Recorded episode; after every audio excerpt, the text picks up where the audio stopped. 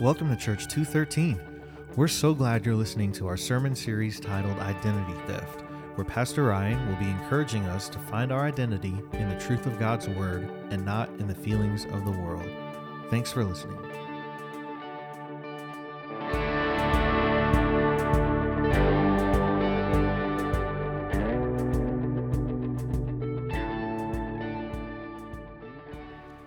Good morning, everybody. hey, I hope you, uh, in way of reminder, that um, as you came up the drive this morning, you saw those flags. And what we have an opportunity to do in this room every Sunday uh, did not come free. It, it, came at a very high price, a very high price. Uh, and this is the day that we, um, that we just celebrate the, um, the sacrifice that was made. Uh, it, it kind of it kind of gets me sideways a little bit that mattress stores throw big Memorial Day sales.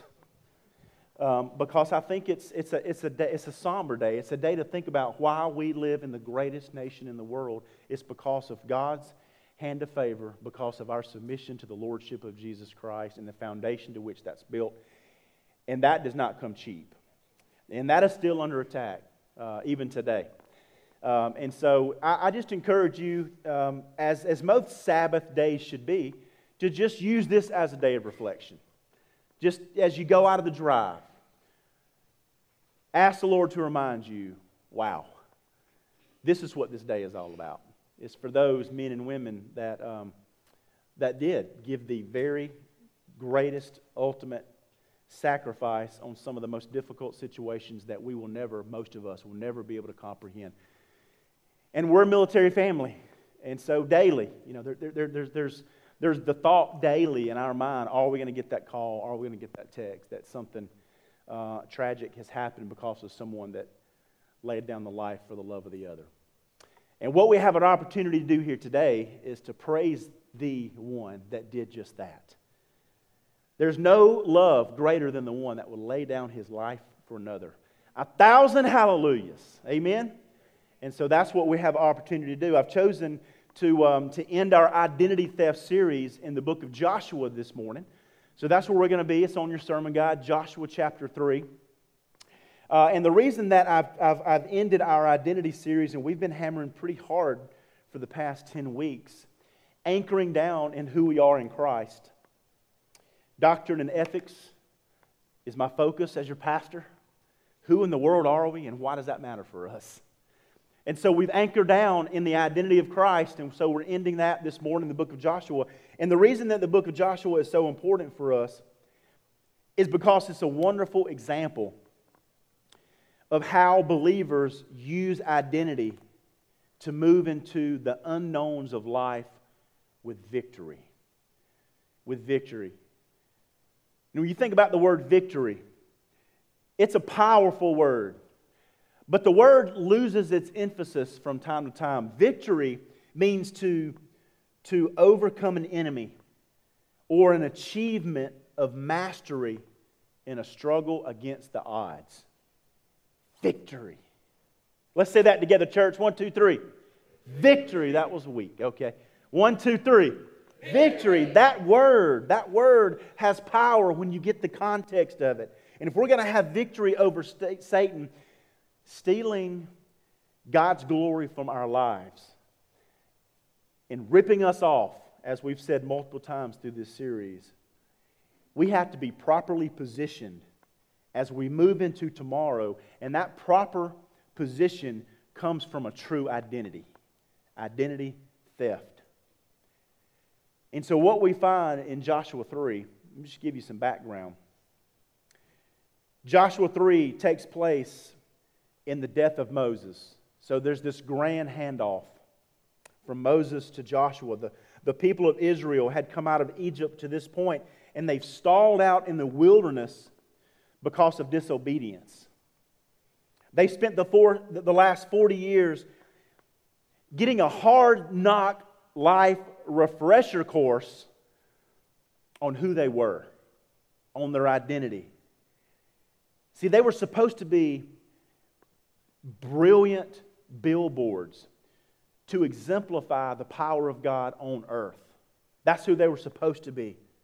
But not so long after parting the Red Sea, they completely forgot and abandoned their identity. And what we see them doing is they begin to drift away from God as soon as life got tough. Man, that should be written for 2022 for believers, isn't it? We face a little fire, we're like, I'm out. I'm out of here. So you would think an entire generation of people wandering 40 years would have covered a lot of land, but they didn't. You know, if you think about that area, the, the Sinai Peninsula, Peninsula it's, it's really not that big. It's 130 miles by 240 miles long. It's between Egypt and Israel. It's about the size of West Virginia. Imagine just traveling 40 years in just that small space. That's a lot of U turns please make a legal U turn. Safe and legal, legal U turn. They made a lot of those. Y'all with me? And when you think of wilderness, if you look at the Old Testament, the wilderness is not like our wilderness. The Hebrew word for Old, Te- Old Testament for, for wilderness means isolated place. So don't think, okay, this is, this is um, you know, pine trees and, and this is rivers, and, and this is flowers, and this is Bambi and Thumper. That's not the type of wilderness that we're dealing with here. The wilderness that they are in, it's, it's, uh, it's dry, it's, it's, um, it's mountainous, it's, it's arid, it's tough, it's, it's a struggle. It's not a place they were intended to be very long. They were just supposed to pass through. 11 day journey. 11 day journey turns into 40 years. So the question for us is, is why? It's because it boils down to a lost identity. God's people had found themselves isolated. They found themselves immobile. They found themselves frustrated to God's purpose because they didn't take their identity to heart. And through Moses, God told them over and over and over who they were, but they did not believe it enough to live it out daily. And so, 11 day journey keeps them stuck for 40 unnecessary years. And this is important for us because as we end our series, I want nothing more than our church to, for, for you to grasp your identity in Christ if you're a Christ follower and use that identity to move on where you need to be. Stop being stuck in a rut. You know what a rut is? It's a grave with two ends knocked out. That's where they were. God keeps his promises. That's where they were. That's who they were. That's where they were. That's where that's who they were, but that's not who God was. God keeps his promises. And what he's about to do is he's about to move this new generation forward by his very own hands because he was already at their tomorrow to God be the glory. He was there. But man, this was uncharted waters. And you know as well as I do, uncharted waters is scary. Anytime you step into that place, not being able to see what's going on, not being able to know what, what is on the around the corner or on the next page, it can be terrifying, right? We were at a birthday party yesterday for my niece. She turned seven, and, and all of her friends were there. And, and there was this one little guy that it was his turn at the pinata, because that's always a good idea, right? Seven year olds with a, you know. And so they put this blindfold around him, and what we discovered is, is he'd never participated in a pinata before. And he'd never worn a blindfold before. And he was about the fourth or fifth little guy to go. So he knew the drill they were, they, they, were, they were spinning in circles and they were missing at this pinata that was filled with candy, and Mama didn't raise a fool. So when he gets up there, they put the pinata, they put the blindfold around him, and he holds the stick, and they're spinning him around, and they're like, okay, on three you go. One, two, three. And he holds the stick with his left hand, and using his right finger, he pulls the blindfold up, and he goes, whack!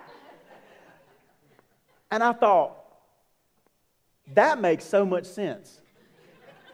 No one told him that that's part of the game. What he knows is, why am I wearing this blindfold? There's candy there. Duh. And he just pulls it right up.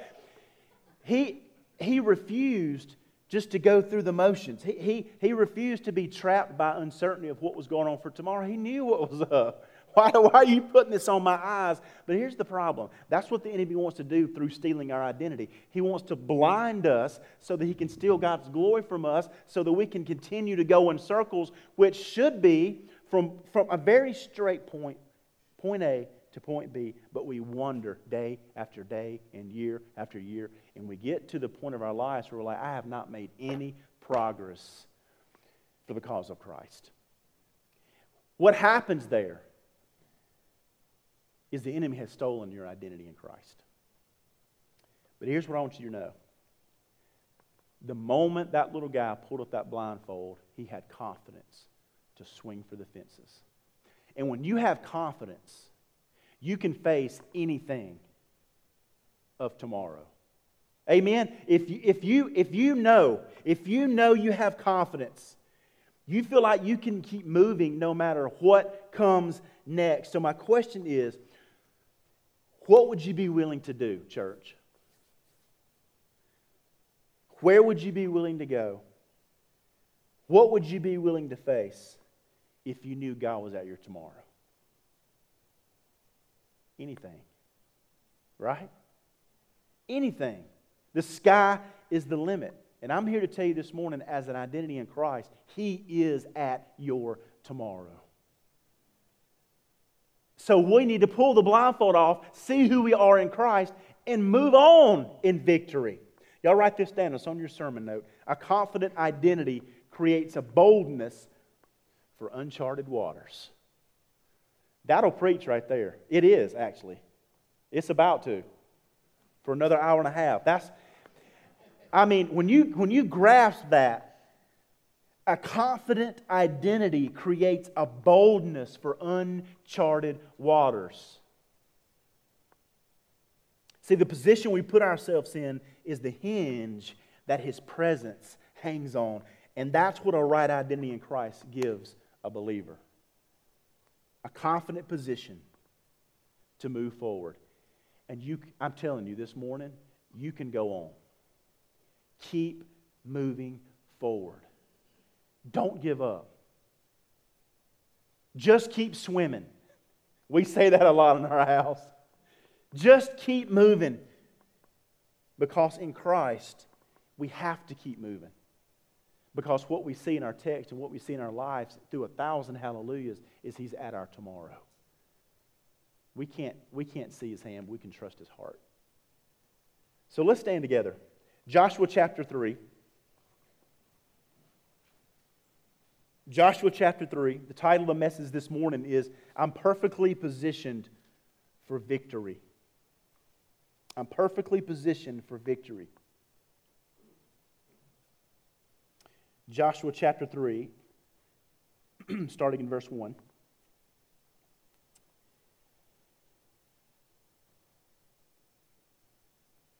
Joshua started early the next morning and he left the acacia grove with all the Israelites. And they went as far as the Jordan and stayed there before crossing. And after three days, the officers went through the camp and commanded the people when you see the Ark of the Covenant of the Lord, your God, carried by the Levitical priest, you were to break camp and you were to follow it. But keep a distance of about 2,000 cubits between yourself and the ark. Don't go near it so that you can see the way to go, for you haven't traveled this way before. Joshua told the people, Consecrate yourselves, because the Lord will do wonders among you. When? Tomorrow. And then he said to the priests, You carry the Ark of the Covenant, and you go on ahead of the people. So they carried the Ark of the Covenant and went ahead of them. The Lord spoke to Joshua in verse 7 Today I will begin to exalt you in the sight of all Israel, so they will know that I will be with you, just as I was with Moses. Command the priests carrying the Ark of the Covenant. When you reach the edge of the water, you stand in the Jordan. Verse 9 Then Joshua told the Israelites, Come closer and listen to the words of the Lord your God. And he said, You will know that the living God is among you, and that he will certainly dispossess before you the Canaanites, the Hittites, the Hivites, the Perizzites, the Girgashites, the Amorites, the Jebusites, and the Mosquitobites. I like that, that one. When the ark of the covenant of the Lord of the whole earth goes ahead of you into the Jordan. Now choose 12 men from the tribes of Israel, one man for each tribe. When the feet of the priests who carry the ark of the Lord, the Lord of the whole earth, come to rest in the Jordan's waters, its water will be cut off the water flowing downstream will stand up in a mass. Verse 14. It's getting good. And when the people broke camp to cross the Jordan, the priests carried the Ark of the Covenant ahead of the people. Now the Jordan overflows its banks. Throughout the harvest season, this, was, this, this water was high. It looked impossible. But as soon as the priests carrying the ark reached the Jordan, their feet touched the water as it's at its edge, and the water flowing downstream stood still, rising up in a mass that extended as far as Adam at the city of Zarethan. The water flowing downstream into the Sea of uh, Arabah, the Dead Sea, was completely cut off, and the people crossed opposite Jericho. Verse 17 The priest carrying the ark of the Lord's covenant stood firmly on dry ground in the middle of the Jordan, while all Israel crossed on dry ground until the entire nation had finished crossing the Jordan. Wow. Glory to God. You guys can be seated. Why don't Hollywood make a film about this? I'd go see it. I'd buy you a ticket. If we're talking about properly positioning ourselves for victory, we know our identity. We have this entire series digitally. You can see Pastor Don for that free resource. We can get it to you. It's online. We stream it everywhere. For the past nine weeks, we've been laying out who we are in Christ if you are in Christ as a Christian. So, how do we take that identity and how do we move forward? Well, from Joshua 3, we notice some things. There are requirements for moving with confidence into tomorrow. If you're going to be confident, there's some requirements to build that confidence. To face the unknowns of tomorrow, we have to position ourselves in the right places. God's people were positioned in the right places. Joshua lays this out. See, here's the thing there has to be a move toward the things of God. That's on your notes. There has to be, if you're going to get the requirements for moving with confidence into tomorrow, there needs to be a move toward the things of God. It's a repositioning. Y'all with me? Look at verse 1. Joshua started early in the morning and left the acacia grove with all the Israelites. They went as far as the Jordan and stayed there before crossing. After three days, the officers went through the camp and commanded the people when you see the ark of the covenant of the Lord, your, your God, covenant of the Lord, your God, carried by the Levitical priests, you were to break camp and you were to follow it. But keep a distance of about 2,000 cubits between yourself and the ark. Don't go near it so that you can see the way to go. Why? For you haven't traveled this way before. See, here's what's significant They've had possession of the covenant for 40 years, the Ark of the Covenant, this Ark. They, they, they've held it, and it's hardly ever mentioned. But right here in Joshua, in this chapter, it's mentioned nine times. What's the difference? Well, here's the difference.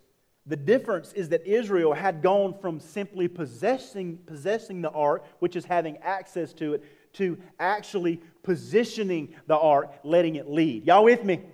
There's a, there's a significant change right here toward the things of God. See, there's a difference between having Christ as Savior and having Christ as Lord.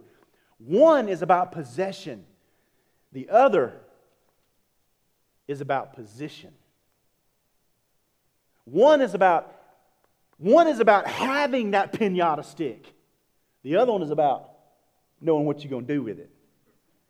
See, that's, that's, that's what, you know, if you think about a football team, a football team can have possession of the ball, but if they can't move the ball forward into a new position, they can't experience victory. And so basically, Joshua was telling these people, hey, it is time to move. It's time to go. And I'm telling you, church, it is time for, for some of you to make a move somewhere. It is time for us to make, to make a move. Evil abounds. I hate the world we live in. Evil abounds. Y'all, you know, Pastor Don made reference to it. We are, we are stuck in the wilderness in America. We are, this world is a wilderness place. And I want you to know that, that policy is not going to change the rage of a broken heart. Only the living, risen Savior can do that. Amen? And I'm going to tell you, it starts in the camp. That's where it starts. It doesn't start on Capitol Hill. It starts inside of my house and it starts inside of your house. It's not going to start at the White House. It's going to start in this house, is what I'm saying. We are the instruments of change for the world. We're the, we are the billboards of grace to the world. And the Bible says that when they get ready to break, camp and to move and to cause change, that the, that the Ark of the Covenant of the Lord would lead the way. The Ark of the Covenant. It was a, it was a visual reminder that, catch this, that God would personally lead them in to the promised land. We were out and about yesterday with the girls, and there was crowds around, and without even thinking about it subconsciously, Sadie was reaching for my hand. You know why? because she couldn't see over the crowd. She couldn't see into the future. All she knew is the one that was standing next to her, her daddy, had the ability to see what she couldn't see. The Israelites had the Ark of the Covenant, and the Ark was God's evidence that his hand was right there, leading them into a place that he just said, Hey, you're going to break camp and you're going to follow me, and we're about to make a move, but you need to let me follow. The Bible says they followed the Ark which was out in front of them at a distance of 2,000 cubits. You may say, Pastor, what's a cubit? Isn't that the little angel that around Valentine's that shoots people with arrows? No, that's Cupid.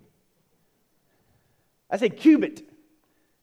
What is a cubit? Well, a cubit is the distance between the tip of your finger to your elbow. So y'all hold it up like this. Everybody has two cubits. It's about 18 inches, a cubit. And so 2,000 cubits would be about 13,000 feet or 1,000 yards or about 10 football fields. So to visualize, the Ark of the Covenant was out above, beyond the Israelites 10 football fields. It's out there, but they can see it. I don't want you to miss this. Before they could take another step, they had to keep their eyes out in front on the Lord constantly. He's out there. You just, you just keep looking out there. See, when you try to when you try to micromanage every move of God, you're going to be what will happen is you'll begin to question the steps that you're taking. This I'm going somewhere here. I think this is significant. See, you can't move freely if you're constantly worrying about what's under your feet, can't you? This, you know, your, your, your visual changes from out there to a thousand hallelujahs to God's faithfulness, and you begin to be isolated and you begin to look down, and, you, and, and your eyes are, are not fixed on God who's already out ahead of you. You start looking here. And why that's important is when you, when you fix your tomorrow on the glory of God, the steps that you take will automatically be ordered for you. When you look out there and you know what God's calling you to do out there, and you look at His promises out there, and you just move and you position yourself to the things of God, He will order your step. when your mind is fixed on moving toward the things that are pleasing, and when your mind is ordered and fixed on the things that is holy to the Lord, you don't have to worry about every little move you make. You just move forward and you let God handle your path. That's the words of the Lord. Proverbs 16 9. Proverbs 16 9 tells us this A person's heart plans his way, but the Lord determines his steps. If your heart is to please and honor and serve the King, and that is your goal out here, He will order the individual steps you take. You'll be walking in His will. If you keep your eyes out there, you'll have victory. One of the things I love doing in the summer is, is hunting doves. I love a good dove shoot. I love it. I love being on a dove field. I like the camaraderie. I like the banter back and forth. You know, I like to, I like to hear guys around me in different blinds say, Low bird, over you. I'm like, what in the world? I love it. There's just, there's just something about a group of people staring around. You know, I like, I like the challenge of, of having to be ready at all times because you never know when those little, one of those little filet mignons of the sky is going to fly over you like a bullet and you're going to you're gonna squeeze off a few rounds and then watch it go away from you and give you a wink. I'm convinced, I'm convinced they give you a wink. I love it. But one of the least favorite things I like to do is to hit one and watch it fall in some high grass. See, on a dove field, typically it's cut clean, but every now and then you'll they'll, they'll, they'll, they'll, you'll cut strips of high grass and you'll leave tiny strips for cover, and then around the edge of the field, is there any dove hunters in here? Am I just speaking Greek? All right, I'm going to speak it anyway because I like it. Okay. So around the edge of the field, you know, you have all of these trees, you have all this high grass. And so what happens is when a bird comes over, if you hit it, it may be 30 yards above you, but by the time it lands, it could be 60 yards away from you. The distance between the dove blind is significant between where it fell and where you shot. And I want you to know this if you want to make sure that you never find that bird, you take your eye off of where you saw it fall. Am I, am I telling the truth? The moment you take your eye off the place you saw that, that bird last is the moment you forfeit your chance for a dove gravy supper. You say, well, Pastor, why, what's the point? Why, why, do you, why do you lock your eyes on it? because it's impossible to walk to an exact spot over a long distance when all the grass looks the same. See, if you begin to walk toward where you think it went, but your focus is right in front of you, what will happen is you'll look up and you'll realize you're in the wrong place. And so here's what I do I hear someone yell out.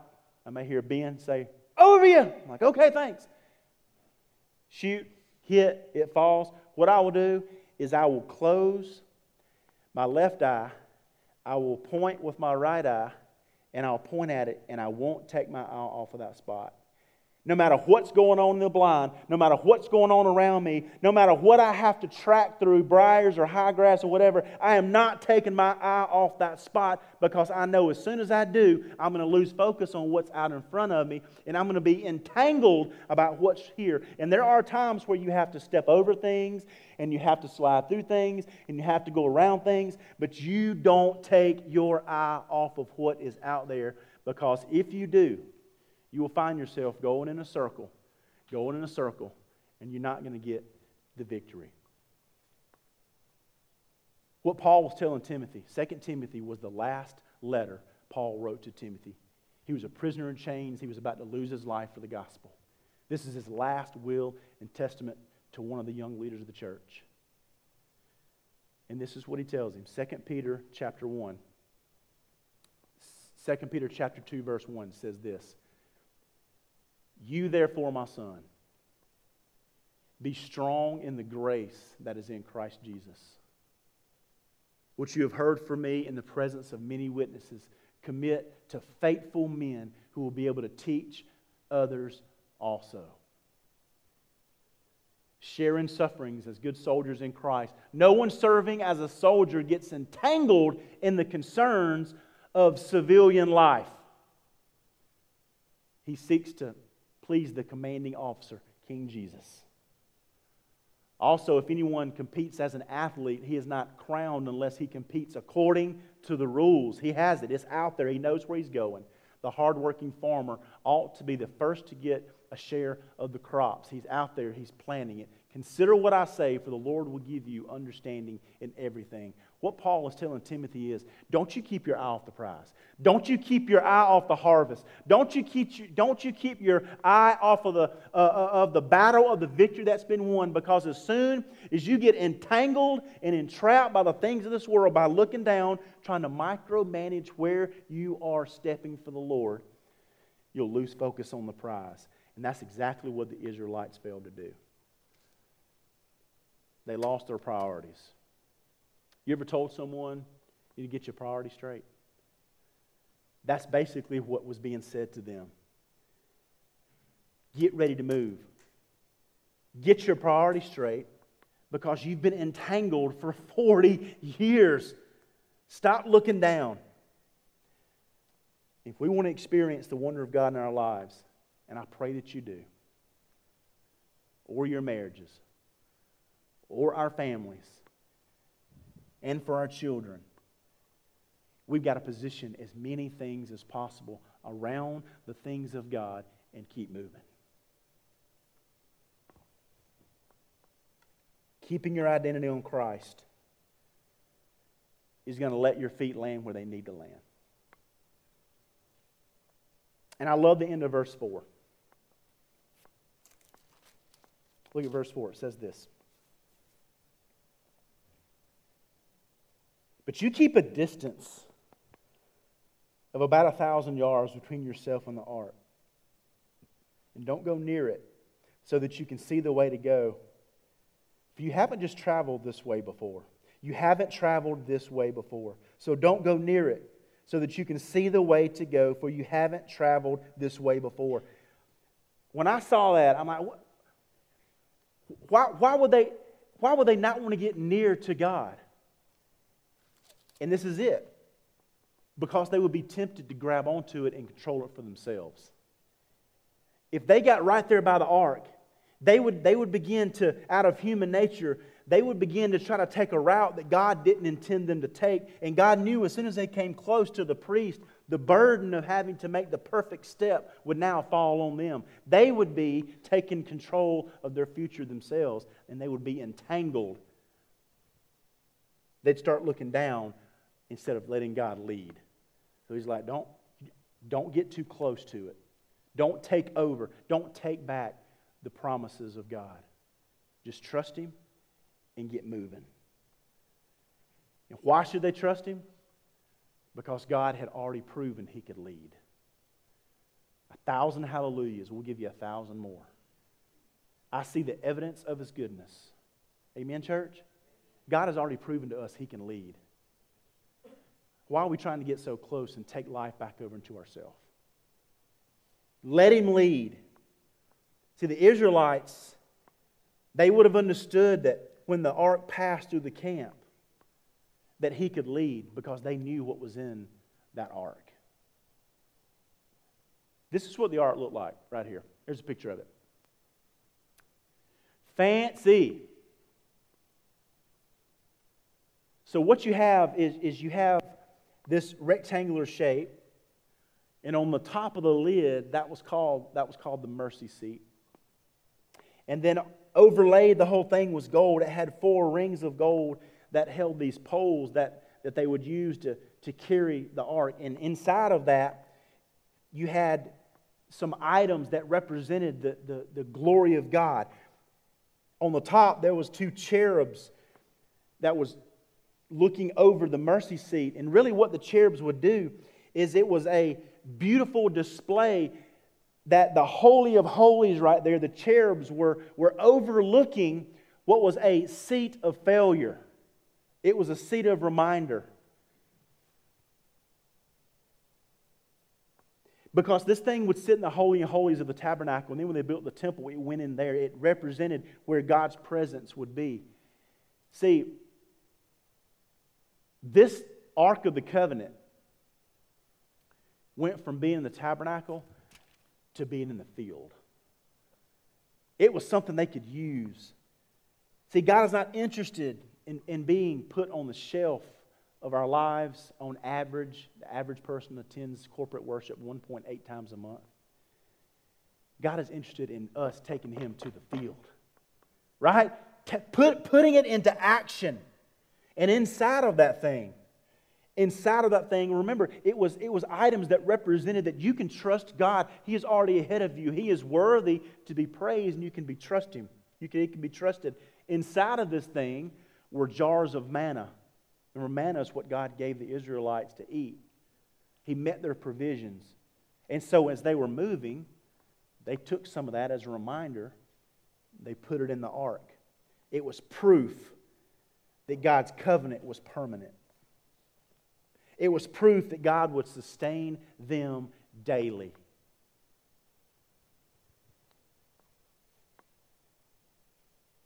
Also, when there was Aaron's rod, Aaron's rod was proof that God had no rival. Remember, Aaron's rod is what Moses used when he went to Pharaoh. And I don't know if you realize it, but every one of the ten plagues represented a false god that, the, that, that, that, that, um, that Pharaoh and the Egyptians were worshiping. And so every time that rod said, You have no rival, the great I am is here, and you have to bow. Aaron's rod was the one that turned the snake in, into a snake at Pharaoh's court. It was Aaron's rod that gave that, that God used to turn the water of Egypt into blood. It was Aaron's rod that was, that was a reminder that God does not put up with rebellion against his chosen representatives on earth. Aaron's rod was in there. Also, the Ten Commandments were in there. They were proof that God's covenant was permanent. Whew, thank goodness. Don't let go of me, Lord. And then on the top was the mercy seat. This is what was out in front of them. Y'all with me? It's just sitting in some box. They just pounded out of, of, of, precious material. This thing had significance. This thing had, had evidence. This thing had the presence of God. This thing had a picture of God's faithfulness. And on the top of that, swing back to that ark. On the top of that thing was this, was this lid. It was, it was the mercy seat. And what's significant about the mercy seat was it was proof that a, that a personal relationship with God is possible. That was the point of the mercy seat. Because in the Holy of Holies, when they were at the tabernacle moving through the wilderness, their, their makeshift church, that seat was significant because that's where God's Shekinah glory, Shekinah glory means to dwell or to rest on. That's, That's where access to God would fall. Right there on the lid, on that mercy seat. Why is it called the mercy seat? What's called the mercy seat? Because it was a judgment seat. And those two angels were actually looking down uh, on the emblems of failure.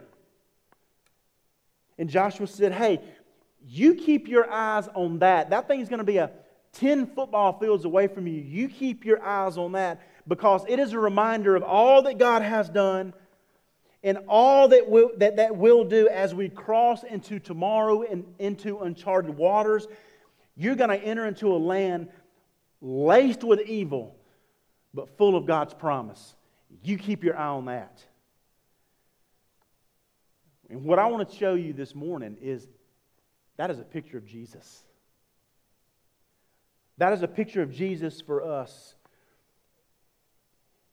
Christ is, is where to fix our eyes on because everything that the Israelites were looking forward to following, we can look back on in the cross.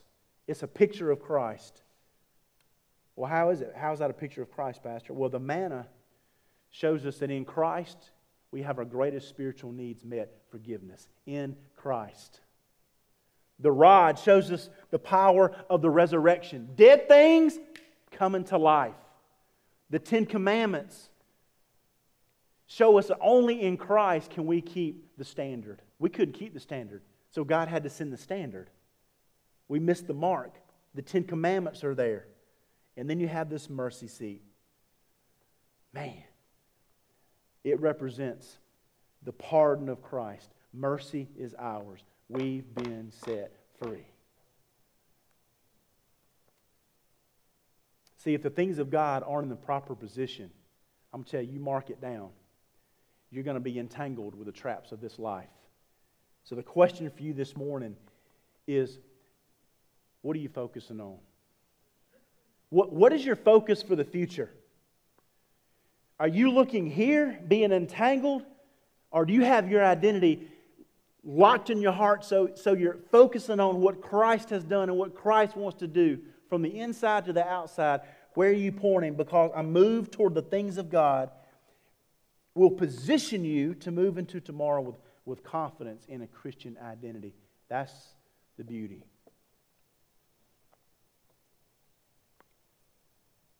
So they're getting ready to break camp. He's like, all right, here we go. We're getting ready to move. You guys need to position your eyes to the things of God. Move your life to the things of God. And then he says something else. He's like, you've got to move toward purity. It's the salt and pepper. It's the PB and J. It's the Batman and the Robin. Y'all with me? The two go hand in hand He said, Yeah, we got to make a move toward the things of God, but you also have to move toward purity. Look at verse 5. Joshua told the people, Consecrate yourselves, because the Lord will do wonders among you tomorrow. Then he said to the priests, You carry the Ark of the Covenant, and you go on ahead of the people. So they carried the Ark of the Covenant and went ahead of them. So it's a, it's a, it's a partnership. As the faithfulness of God moved into position so they could have confidence in tomorrow. They had something to do as the ark went out. They had to consecrate themselves, they had to make spiritual preparations for divine manifestations. He told them, hey, we're about to get moving, but before we get moving, we got to take care of some business in here.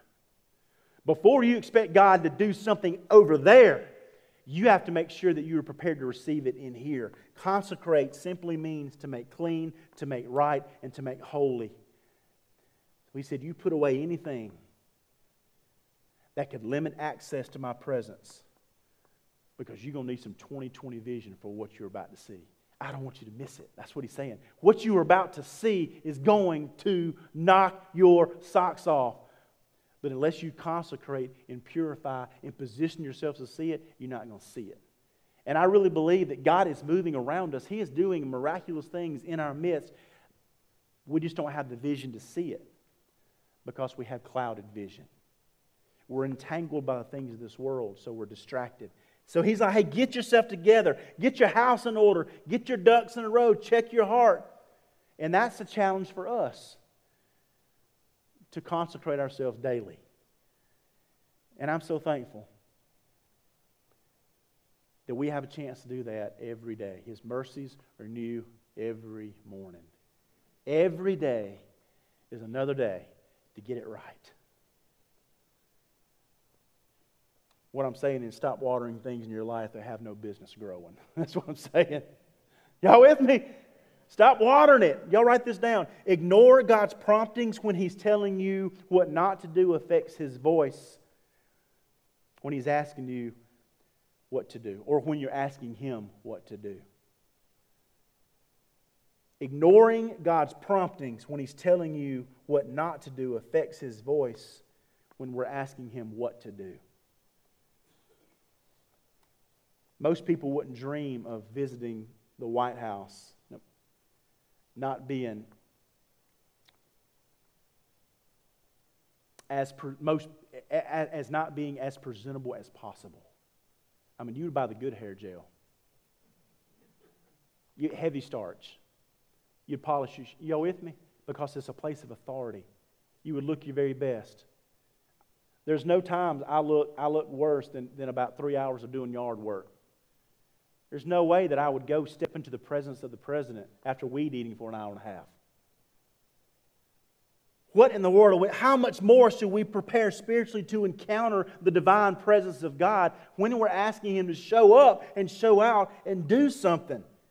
See, if you're going to be a force for kingdom work, you've got to be a, you've got to be a, a clean vessel that he finds liberty to invade and to engage for his good purposes. That's how you move into tomorrow with victory. You, you, you purify your position today. That's how you make that move. And so, a great prayer to pray, and it's a prayer that I pray in the mornings, is God, the places I lost yesterday to selfishness and shortcomings. God, thank you, Lord, for putting me under conviction and loving me enough to show me my failures and I'm sorry, Lord, for being disobedient. Forgive me and help me to make another good run today. That is how we properly position ourselves every day under the Word of God so that we can have hope for tomorrow. So, yeah, we have to move toward the things of God. We have to purify ourselves. So, what we see there is that's the requirements. But it's a narrow path. Y'all with me? And few will find it. Few will do the requirements. Most will be entangled and just go in circles and wonder why God's not faithful, why they're not seeing God do stuff in their life. Those are the requirements. But praise God that Joshua doesn't leave them right there. He lays out the requirements, but then what he does is he gives them, he gives them, he gives them reasons to move with confidence. That's the requirements. We, we've got it. Then he gives them the reasons.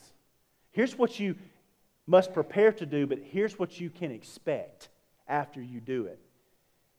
Here, here's how you hold the stick to the pinata. That, that's it. But, but the reasons that you can move with confidence is you can peek because you've moved toward the things of God and you've consecrated yourself, you can peek out from under the fear and you can know that inside of that pinata is some really good candy. I'm not saying you follow the Lord to get candy. That's not my point. What I'm saying is, in order to receive the good things of God, there are requirements before you make that move into tomorrow. And He gives us the reasons. There are some really good reasons to serve the Lord, church. There, it is, there are some sweet blessings. There's to, to, to taste and see the goodness of God, y'all, it's worth it. It's worth it to keep your eyes on what God has done and, and to avoid the traps and the snares of this life, and they are there. I'm telling you, it's worth it. And that's what Joshua was telling the Israelites. That, y'all, it's worth it. He lays it out. Look at verse 6. Then he said to the priests, You carry the Ark of the Covenant. You go on ahead of the people. So they carried the Ark of the Covenant and they went on ahead of them.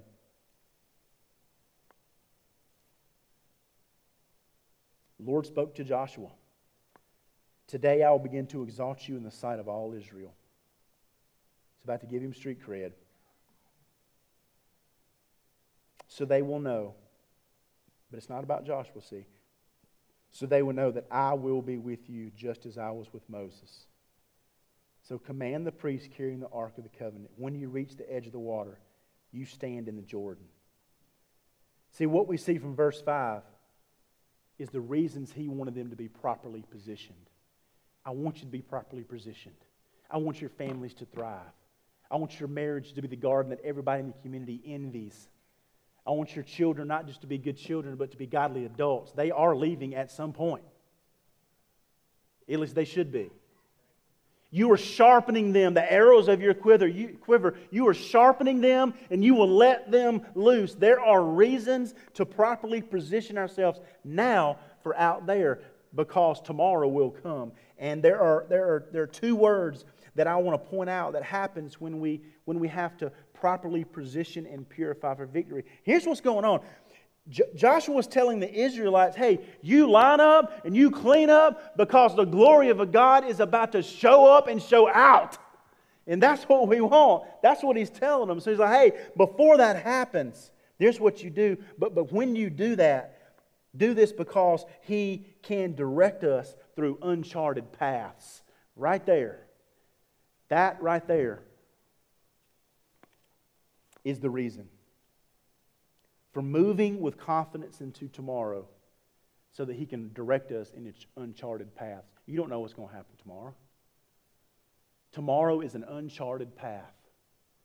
And so if you're going to move into it with confidence in your identity in Christ, you need His direction. And there's some people in here this morning that brought an uncharted path in this room. Like, Pastor, I'm headed somewhere and I have no idea what this is going to look like. You've never been this way before. Amen? They've never been this way before. And you're gripped by fear because of the unknown. But let me remind you God is already there waiting. You just have to position yourself to see it. Position yourself to a place that you have a personal you have you have a you have a you, you so have a personal relationship that you can hear Abba Daddy in that uncharted water, in that tomorrow. There was this little girl that was caught in a fire. The fire was on the 10 story building, and she was on the 10th floor. She could make her way to the window, but she couldn't see anything. And she felt the heat. She smelled the smoke. And she heard this fireman yell, Little girl, jump.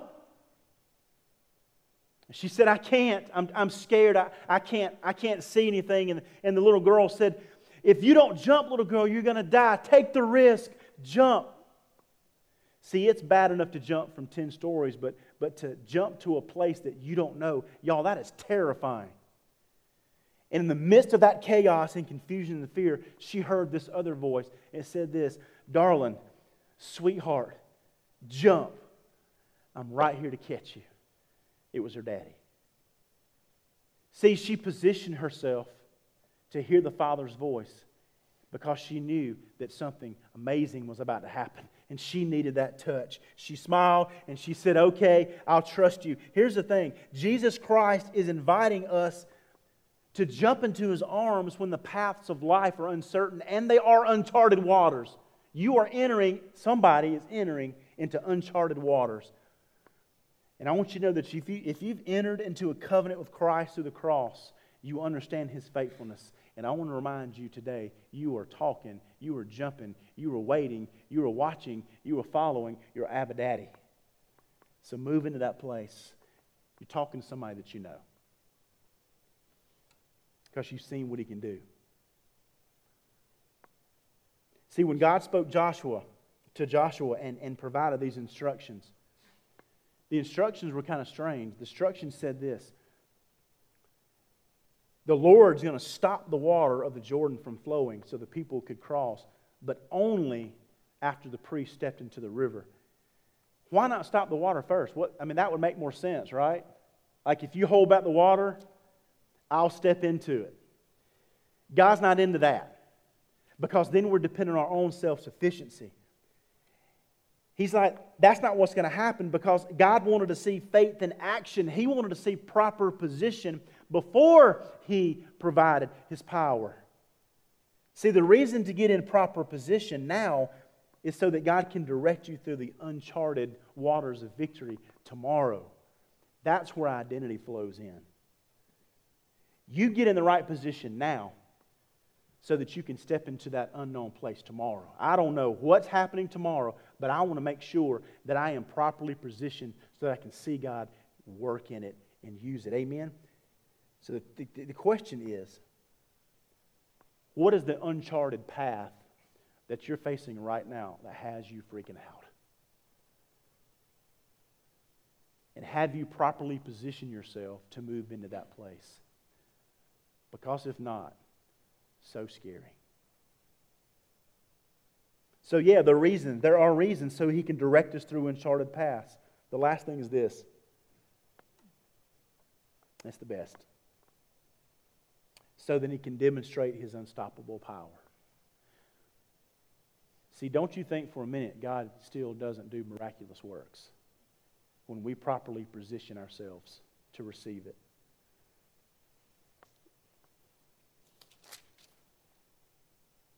Look at verse 17. The priest carrying the ark of the Lord's covenant stood firmly on dry ground in the middle of the Jordan, while all Israel crossed on dry ground until the entire nation had finished crossing the Jordan. These were millions of people crossing dry ground that was just covered in water. You would expect, the, you would expect that ground to be muddy, right? A mud hole. You know, you have a mud hole that dries up, there's still mud in it. This was dry ground. Verse 17 said dry ground twice. That's significant because God did something that only He could do. And when the people broke camp, they saw that not only was there not a river in the way, but it was no longer, no longer over covering its banks. The waters were as broad as they were deep. There was no hope of swimming across it. It was hopeless. See, if you're looking into your tomorrow thinking it's hopeless, and you properly position yourself in the identity of Christ, you can be assured God is at your tomorrow ready to do something. Goodness gracious. And as soon as the priest stepped into the water, they were able to cross. This was no freak accident. This was an undeniable, miraculous work of God and the purpose was clear. He's going to divide the waters to demonstrate to the Israelites that he was alive, and so he could prepare them for the challenges ahead. Church, if you're not sure how the challenges of tomorrow are going to work out, there's your confirmation right there. What Christ has done on the cross gives us hope for tomorrow. It's the greatest demonstration of the mercy of God and His provisions and His promises for our tomorrow. And we properly position ourselves. We make a move toward God. We consecrate ourselves every day. We lay our lives at the mercy of the Lord. We can be, we can be sure when, we, when tomorrow comes, He is already there waiting on us. So the question is as we wrap up, the question on the table this morning is what's your position? What's your position? What's the area? What's the area that needs to move toward the things of God? In the house, public, private, with your children, your marriage, with your work? What area needs to move into the place of God? But remember, there's a two part. Is there impurity? Is there a place of consecration? Is there something that is just not in alignment that needs to be in alignment? See, here's, I want you to remember this. There's no growth without change, there's no change without loss, and there's no loss without pain. So, if you want to experience victory, it's going to require some changes. Changes require a loss of something, and loss will require some pain in some areas. But when you position yourself and you consecrate yourself, the pain is temporary, but the hope of tomorrow is permanent. God, thank you for doing it. So, back to victory. It's a powerful word. It means overcoming an enemy or an achievement of mastery in a struggle against the odds. So the question is will you do what it takes to properly position your life for victory before we break camp? We're about to break camp. Right? I promise, we're about to break camp. We're about to break camp. And we're going to go out there and we're going to make a difference. But before we break camp, the question is are we positioned in our identity so that we can say, like the Israelites said, the Lord God is ahead of me. So who can, st- who can stop me? Let's stand together.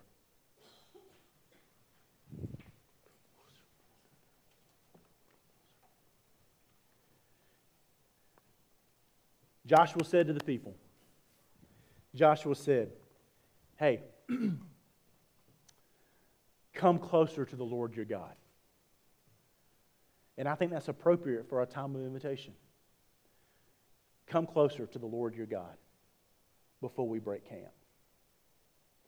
As we enter into tomorrow, I don't know what tomorrow is going to bring, but I know who holds tomorrow. And I know his mercy is new every morning. And he would love nothing more than for us together as a faith family to come closer to the Lord your God, to position ourselves in victory, purifying, consecration, getting things right here so that we can make a difference out there. Because goodness knows we need Him more than ever before. This world is a mess. And you know why it's a mess? Because people have stopped coming close to the Lord your God. Very simple. When God is your biggest problem, He is your only solution. And right now, we're living in a nation that God is our biggest problem in the, in the hearts and minds of many. You know what? We're going we're gonna abandon the things of God and we're going to stop looking out ahead of us and we're going to start looking right here. And now we're wondering why in the world we're entangled and we're entrapped and the enemy is having his way and stealing God's glory from our life. Y'all, it starts right here in this house, in your house, in your hearts. And so, my prayer this morning is that we would be a faith family that breaks camp on mission because things are right in here. So, Pastor Dom and our team is going to lead us. If God's calling you to make a change of position before you break camp today, this is a great place to do it. That's why we're here to draw close to the Lord your God. You may say, Pastor, I can't break camp. I can't do anything for Christ because I don't have an identity in Christ. I know it, but, I, but I've never surrendered to it. This may be the day for you. This may be the day that you stop being entangled by uncertainty and you know without a shadow of a doubt that you're a believer. You want to say, Pastor, this morning, I want to give my life to Jesus. I want to apply the blood of the cross to my account. I want my name written in the Lamb's Book of Life, never to be erased. And I want to follow the Lord in baptism. That's my position. That's what that's the change I need to move. But I don't know the hearts of everybody, but he does. And so if the Spirit of the living God is working in your heart, don't you break camp until you make business with him this morning and make it right. Amen, church.